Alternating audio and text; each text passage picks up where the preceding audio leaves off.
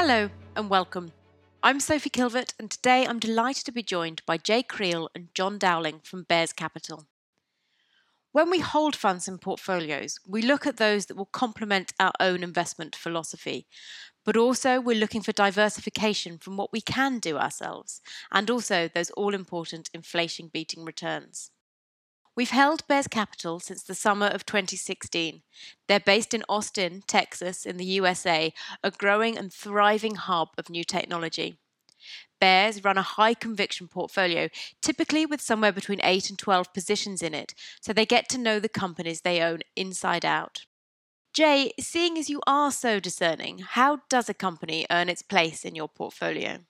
Well, Sophie, thank you very much for uh, inviting us. Um, yes, our, our, core philosophy is uh, simply that stock returns follow growth in business value over the long term. In other words, the stock market assigns the highest market values to businesses that create the greatest amounts of fundamental intrinsic value over time.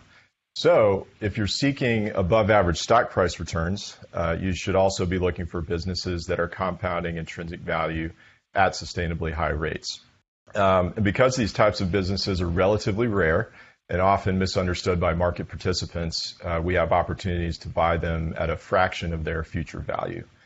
Uh, stock market history suggests that businesses with the ability to compound intrinsic value at high rates for long periods of time tend to have certain qualitative characteristics. Um, and these characteristics are the focus of our investment research uh, we group them into three categories. Uh, first, we look for evidence of sustainable competitive advantages. Um, in order for a business to create enduring value in a free market system, uh, must be able to withstand competitive pressures. Uh, these advantages come in various forms. A few examples would be a scale-based cost advantage, uh, intangible assets like patents or brand names, a growing network effect or high switching costs, but they all contribute to a business's ability to neutralize competitive threats and invest capital at high rates of return. Second, we look for talented and trustworthy management teams.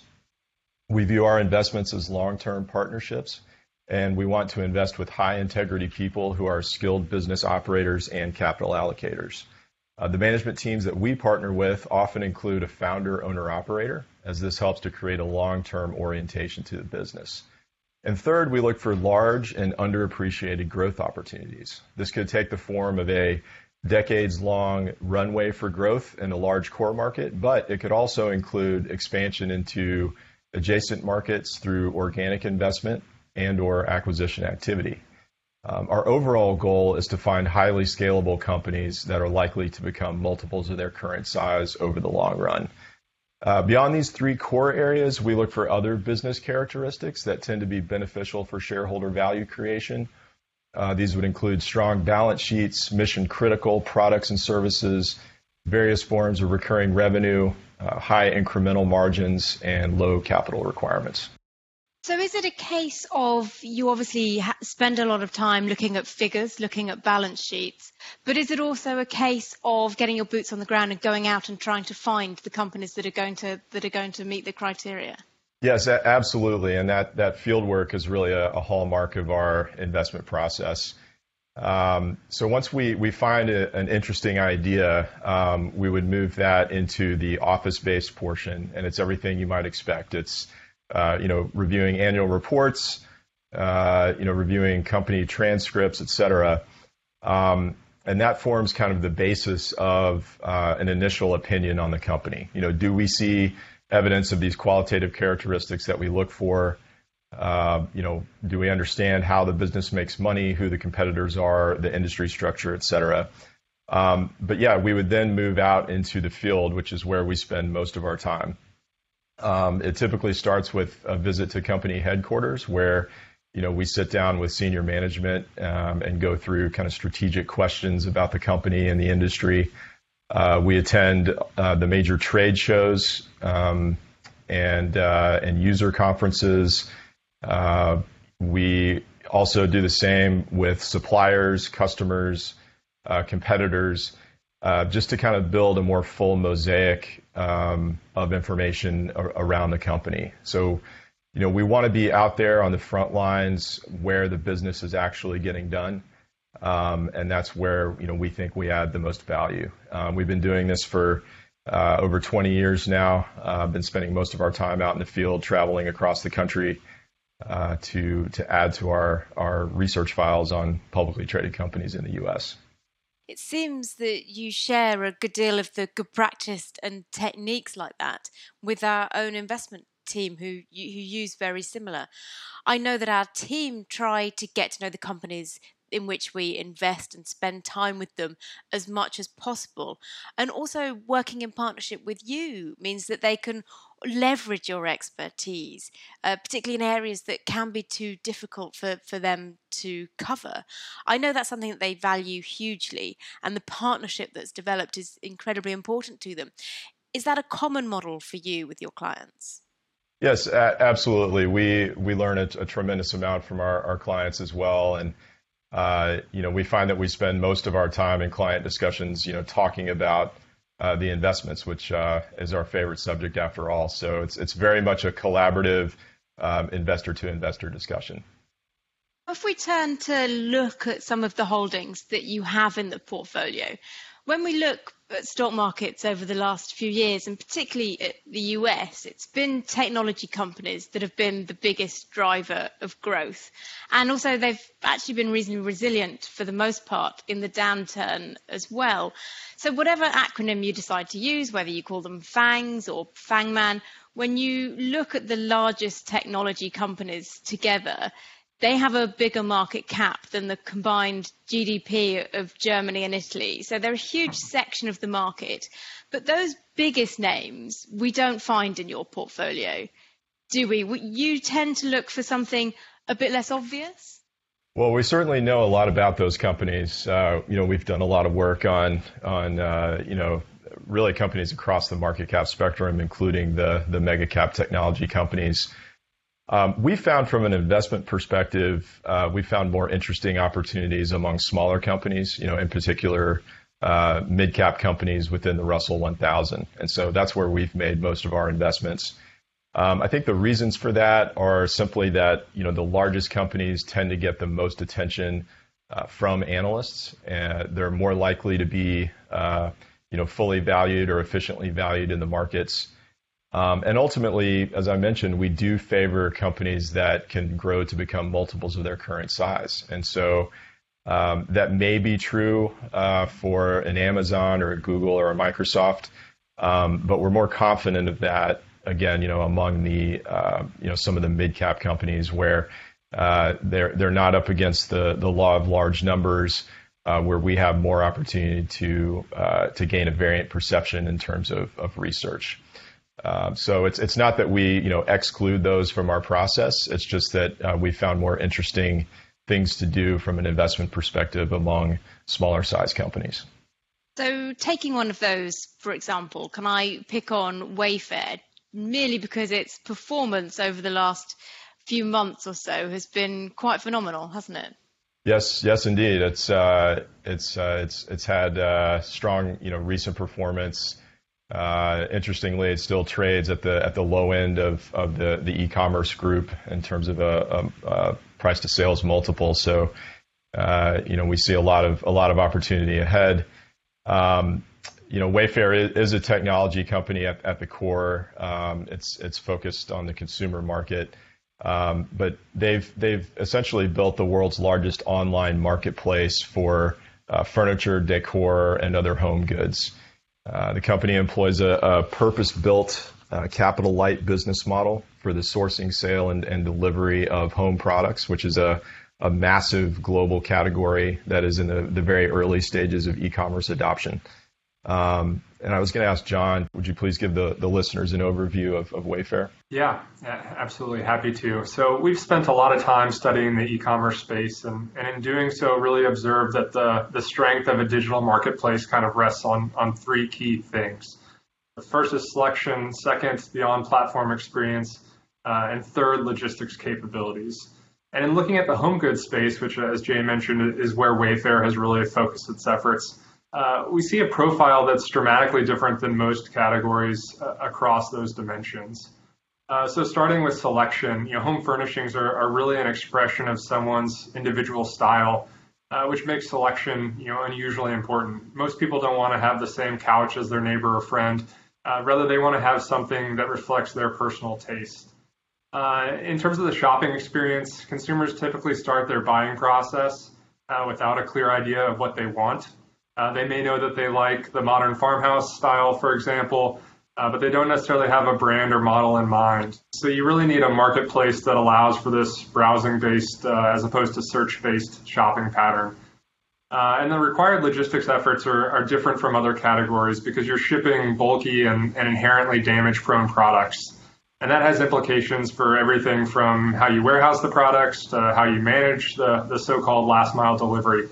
Uh, it's not just about dropping something off on a, a customer's doorstep. Uh, it's about coordinating the delivery and handling the in-home setup piece. And so what Wayfair has done, uh, as Jay referred to, you know, as a, a pure play provider, uh, is really solve for all these characteristics via the development of a purpose-built platform. Uh, so they spent more than a decade building up a base of, of 18 million distinct items sourced from over 12,000 suppliers. Uh, they've created a world-class on-site browsing experience with comprehensive descriptions, uh, clean imagery, and lots of peer reviews. Uh, and they've developed a proprietary logistics network that is designed with, with home furnishings uh, in mind. Uh, and the results of this focused efforts, uh, these focused efforts have really been pretty powerful. Um, so the company's built a very loyal customer base. More than half of orders now come from shoppers who have bought on the site three times or more. And it's really helped set a virtuous cycle in motion where higher volumes attract more suppliers to the marketplace and gives the company the ability to invest further in the platform uh, which then makes Wayfair more attractive to consumers. So it's a, a very powerful formula that makes it uh, uh, incredibly difficult for anyone else to catch up to, to Wayfair's lead. Uh, in terms of growth, you know, less than 15% of home goods purchases occur online today. So the shift to e-commerce is really in its, its very early stages. Uh, and we know that these digital marketplaces tend to skew towards winner takes most type outcomes. So we see a big runway ahead as Wayfair looks to capture a disproportionate share of, of what we estimate to be a, a $600 billion market. You know, final point here, you know, as it relates to the strength of management, uh, you know, Wayfair benefits from what we refer to as founder owner operator dynamics. Uh, Niraj Shah, Steve Conine, the co-founders, is still own about 30% of the company and still lead it to this day. And we've had an opportunity to talk to them on multiple occasions and, and really have a high degree of conviction uh, in their ability to, to execute on the opportunity at hand. And obviously, their share price performance is probably driven by the fact that we're people are at home a lot more and have been, and, and are tinkering with things around the house that they might not have done if they were at work all day. So there is obviously opportunity there for Wayfair. But what would you say are the main threats to their business at the moment? Yeah, absolutely. So you know, with the pandemic, we've seen a couple of things happen. Uh, you know, the priority uh, home goods have have moved up on the prioritization scale. Uh, as you referred to, you've got you know fewer available outlets for discretionary shopping. Uh, home has really taken center stage in, in so many people's lives today, and that's been a huge boon for them. Um, you know, we, we do think that this will have enduring effects, that uh, you know, customers will have uh, a great experience you know, as they flock to the site and, and keep coming back to buy more and more. You know, we continue to follow the uh, the competitive landscape. Amazon is a player in the space and, has obviously made uh, some efforts here, but we really think that this is a space that is, is well suited to a pure play approach and think that Wayfair's position is, is very defensible. Wayfair are obviously very much focused on the consumer, and that maybe is where people think uh, the big technology companies, or maybe there's money to be made in technology companies. But it's not all about that consumer facing part of the business, is it? There's also a lot of technology companies that are kind of behind the scenes that aren't those names that people would know about. Um, Workday is one that you have in the portfolio. Can you tell us a little bit about what they are? Because I think people might not be so familiar with that name. So, Workday is an enterprise software provider delivering modern ERP applications primarily to, large and, mid-sized companies. Um, they've got an exceptional founder, owner, operator team at the helm, um, and our research indicates that, Workday is displacing uh, traditional software incumbents and emerging as, a leader in the, in the generational shift to cloud computing. Yeah, so the ERP space in, which Workday competes, you know, pretty obviously an attractive industry, and, and you can look at the results of Oracle and SAP as, as Jay referred to, and, and pretty quickly discern that. uh, just so many favorable attributes here. So it's a, you know consistent with the broader enterprise software realm. You, you have this dynamic where you can build the product once and sell it over and over again. Uh, with very little incremental costs associated with that, and that allows for very rich margins. Uh, the software itself serves as a, a, central nervous system of sorts for customers, you know, connecting with hundreds of, of upstream and downstream systems. And so there's incredible customer captivity that, that comes with that. Uh, and it's a massive space. So Oracle and SAP collectively generate uh, almost $70 billion in, in, annual revenue, which is a, a huge sum, especially at, at, this margin profile. Um, the challenge for potential entrants uh, here, you know, given how attractive the space is, is really finding a way to, to break in. And what our work in the field has really shown is that a, a few things are required.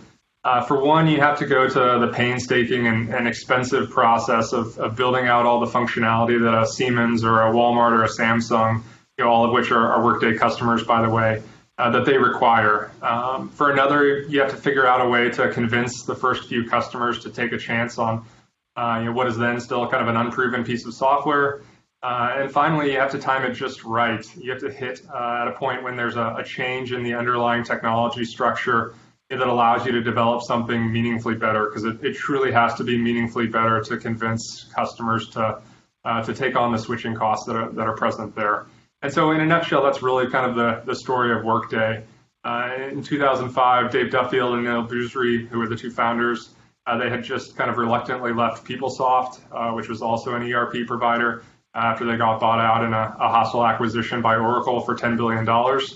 And so left them with a lot of money in their pockets and, and frankly, a, a, big chip on their shoulder to, to go back and, and, take on Oracle again. And all of that was happening at a time when there was uh, a rise in uh, you know, a new architecture, a cloud-based multi-tenant architecture uh, that, that made it possible to deliver a solution that offered a lot of advantages relative to the client-server model that uh, you know, had been in place at the time. And so they started building a new company that leveraged this technology. And, and early on, they leaned on all those relationships back from the, the PeopleSoft days to, to land the first few customers. Uh, and then used a very powerful kind of reference-based selling model uh, with high customer satisfaction from there. So uh, if you fast forward to today, your Workday has really become the default provider, uh, default provider of, of human capital management software, which is a, a key component in this space.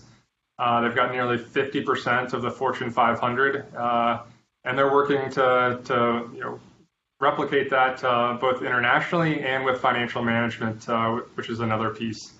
And, and this is kind of a, perhaps the most important point, which is that once you get a customer uh, to buy HCM, to buy financial management, you know, that really serves as a beachhead uh, that you can use to sell a broad array of, of complementary modules uh, into the organization. So you can sell things for budgeting, for workforce planning, for payroll, uh, and the list goes on and on. And, and, that's really where a lot of the revenue potential lies. Uh, so we see a clear pathway to, to Workday becoming multiple times its size. Uh, and again, benefiting you know not only from this you know inherently attractive business model, uh, but also the encore performance story from a management perspective you got these two founders that still own about a quarter of a company. So we think it's a, an archetypal holding for us and, and one that has the potential to power the portfolio's results for many years to come. Interestingly, you don't tend to make that decision between the idea of, of growth and value. And those two companies, obviously, many people would, would say they were very much growth companies. But you're mainly looking for companies that you feel are perhaps misunderstood or there's there's a pricing point that hasn't quite been right at some point for them. Now I know that Align Technologies you would say is one of those. Can you tell us a little bit about how they came to be an investment in the portfolio? Sure. Align Technology um, is uh, is really the dominant global provider of of modern orthodontic treatment systems, uh, most notably uh, clear tooth aligners that are increasingly used as an alternative to traditional wires and brackets. Um, so, you know, whether you ask uh, patients or, or doctors, uh, the company's Invisalign brand is really synonymous with next generation orthodontics. And uh, we view the company as a, a major beneficiary of the long term trend to a new standard of care. Um, Align is a great example for us of uh, what we call a, a graduate, um, and that's a, a company that uh, we approved for our small cap strategy. You know, many years ago, uh, we owned it over a decade ago in small cap, and the company has executed well and, and grown to become a, a mid cap company. So, you know, this is a company that we've been following for, for quite some time. Um, we had an interesting opportunity in, in the market uh, to to take a position in the mid large cap strategy. Yeah, so so over the course of following it for for more than a decade, you know, we've had, had an opportunity to uh, attend a handful of dental conferences, you know, participate in, in dental training seminars, you know, uh, examples of uh, our field work there. And what we found through that is that you know clear aligners offer a lot of meaningful advantages, uh, you know, relative to the, the, wires and brackets that they're displacing. So obviously they, they look better, uh, which is something that both adults and teens really care about. Uh, I still remember wearing braces for four years as a kid and experiencing some anxiety as I was walking into my intermediate school classroom with them for the first time. Um, so, so a big advantage there. Uh, they're also much more comfortable. You don't have a series of metal brackets and wires that cut your lips, get food stuck in them, and, and make it difficult to brush or floss. Uh, so a lot of meaningful benefits. But what had really been holding the company back uh, were limitations on the types of treatments that Invisalign could handle from an efficacy standpoint. Uh, early on, it was really focused on mild to moderate cases, and that had prevented orthodontists from, from really building their practice around the solution. So what's what's changed since then, and, and, perhaps not surprisingly, is that the technology has really advanced at, at a rapid rate. Um, you know, the, the, company has invested aggressively here. You rolled out a, a, string of improvements across both the aligners themselves and the software that, that powers it all. And so now you're at a place where Invisalign can not only address more complex cases, but uh, uh, in many instances, it can do so faster and, and with greater predictability than, than wires and brackets. And that comes as you know, the software is able to optimize you know, the movement of each of these uh, teeth where uh, you know, the traditional method is, is still really a craft where doctors have to use their judgment uh, as they attempt to work through the, the, the problem. Uh, so with the advancements, you know, orthodontists can really focus their efforts on Invisalign, and we're seeing this happen more and more often, and, and that the market is moving in that direction. Uh, and you do get this positive reinforcement effect where you know, if your if your child has a friend who's had a positive experience with Invisalign, you're much more likely to want it for your child uh, as well. Um, and, and, so we see this occurring, and with aligners still accounting for only about 15% of traditional braces starts, uh, a big opportunity for the company to continue posting high growth rates uh, for many years to come. So that's kind of the long-term view. Uh, you know, as it relates to this opportunity, we established an initial position back in the third quarter of last year. Uh, what had happened is that some of the company's initial patents had expired, which allowed uh, some copycats to emerge. And that really created this narrative among investors that the space was getting commoditized. Uh, and the share price dropped about 40% uh, as a result of that. Um, but we really saw a compelling opportunity there and, and decided to jump in, you know, leaning on our, our past research, which really told us that these new entrants faced a very long road as they attempted to match uh, what Align had done. Uh, there's a lot of risk aversion in the space, which we knew would limit their traction earlier on. Uh, and we also knew how sticky the product was uh, from a dental professional standpoint. So it's not just a piece of plastic that Align is providing, and that's kind of the, the critical insight to us. Uh, you know, it's a, a, series of sophisticated medical devices uh, that, even more importantly, are, are, part of a digital ecosystem that includes that software, that includes a scanner, all of which are proprietary to Align. So we felt confident that despite you know kind of these shifts in the landscape, that Invisalign remained poised to, to capture the lion's share of the opportunity. And, and since then, the company's results have, have really proved that out, and, and you see the share price responding accordingly. Now, I don't think we can have this conversation without sort of some reference to the fact that we're we're maybe not in a in a normal sort of environment, and we have um, still are feeling the effects of the the COVID nineteen pandemic. Um, are there any lasting changes that you see, uh, even that, that will affect the companies in the portfolio, even once we start to, to come out of lockdown?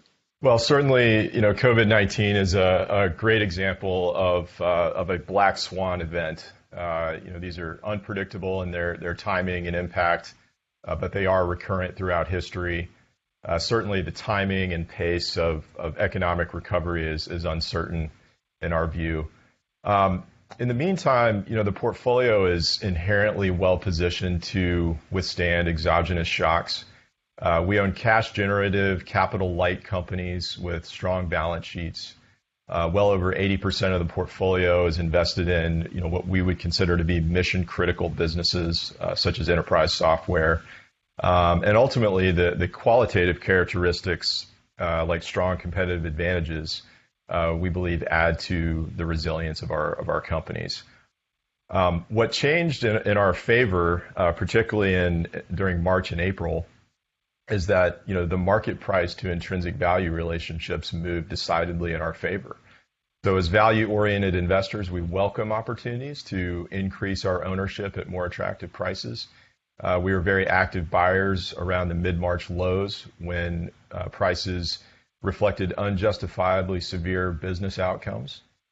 Um, so, you know, despite the uncertainty and the turmoil, um, we've actually been able to, uh, you know, increase our commitment to some of these long-term investments, and we don't see really any change to uh, the long-term uh, investment outlook for our companies. So we are managing portfolio risk as economic activity moves outside the normal range. Uh, you know, balance sheets continue to be a focus. You know, again, we, we generally do not invest in companies with high leverage, so our, capital structures are in good shape. Um, on the earnings front, you know, we see near-term earnings uh, declining, uh, but importantly, that's not the same as a permanent loss of earnings power. Um, in fact, to the contrary, we're seeing advantaged companies in this market, you know, take market share during the recession as as competitors uh, falter. So, you know, whether you look at a, CoStar Group where you've got, you know, kind of network-based aggregation of, of apartment and commercial real estate listings, uh, whether you look at Alteryx, Gartner, Pegasystems, and Workday, uh, where you're seeing, you know, modernization of, corporate IT infrastructure, uh, Square, where you've got a, secular shift of, of uh, small and mid-sized business payment processing solutions and P2P payments, moving to low-cost next-generation providers, um, or a Wayfair, which which is experiencing an accelerated transition of home goods purchasing from offline to online. Uh, we've actually been uh, pleasantly surprised in in several cases uh, to see the the commercial progress of our holdings uh, accelerate. So. Uh, we haven't we haven't uh, made any major changes to the the portfolio. It's it's primarily been uh, just taking advantage of a, a, more favorable price environment when it comes to our our securities purchases. So obviously, still some uncertainty about the future, but very comfortable with what you're holding at the moment. But is there what is it in the portfolio at the moment that, that excites you most, or what are you most looking forward to, possibly for the rest of the year? What what do you see that, that might happen that, that could really turbocharge the portfolios? We continue to be excited about the ongoing modernization of, of corporate technology systems. Uh, you know, we view this as a, a long-term secular trend that will create a, a new group of market leaders, and we're investing in situations where next generation providers are displacing incumbents or even creating brand new markets. Uh, examples in the in the current portfolio include Alteryx in business data analytics, uh, Pegasystems in CRM software, Square in payment processing, and of course Workday in HCM and corporate accounting software. Uh, all of these businesses are reporting significant increases in customer interest as companies of all sizes adapt to the changing environment um, and consider more modern technology solutions. Um, we believe all of them are attractively valued uh, considering their competitive positioning and growth potential. Thank you so much for sharing your thoughts and insights with us. It's been great to get under the bonnet and understand your approach and the investments within the fund in more detail. We really appreciate your time. Thank you, John. Thanks, Jay. Thank you for having us. Thank you.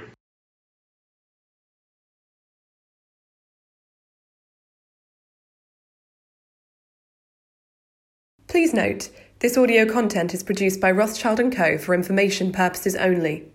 The podcast is not provided as a solicitation, recommendation, or invitation to buy or sell any security, fund, or any other banking or investment product. Nothing in this podcast constitutes advice of any sort, and no responsibility is accepted in relation to the content accuracy or any reliance on the information provided. The value of investments and the income from them can go down as well as up, and you may not recover the amount of your original investment. Past performance should not be taken as a guide to future performance.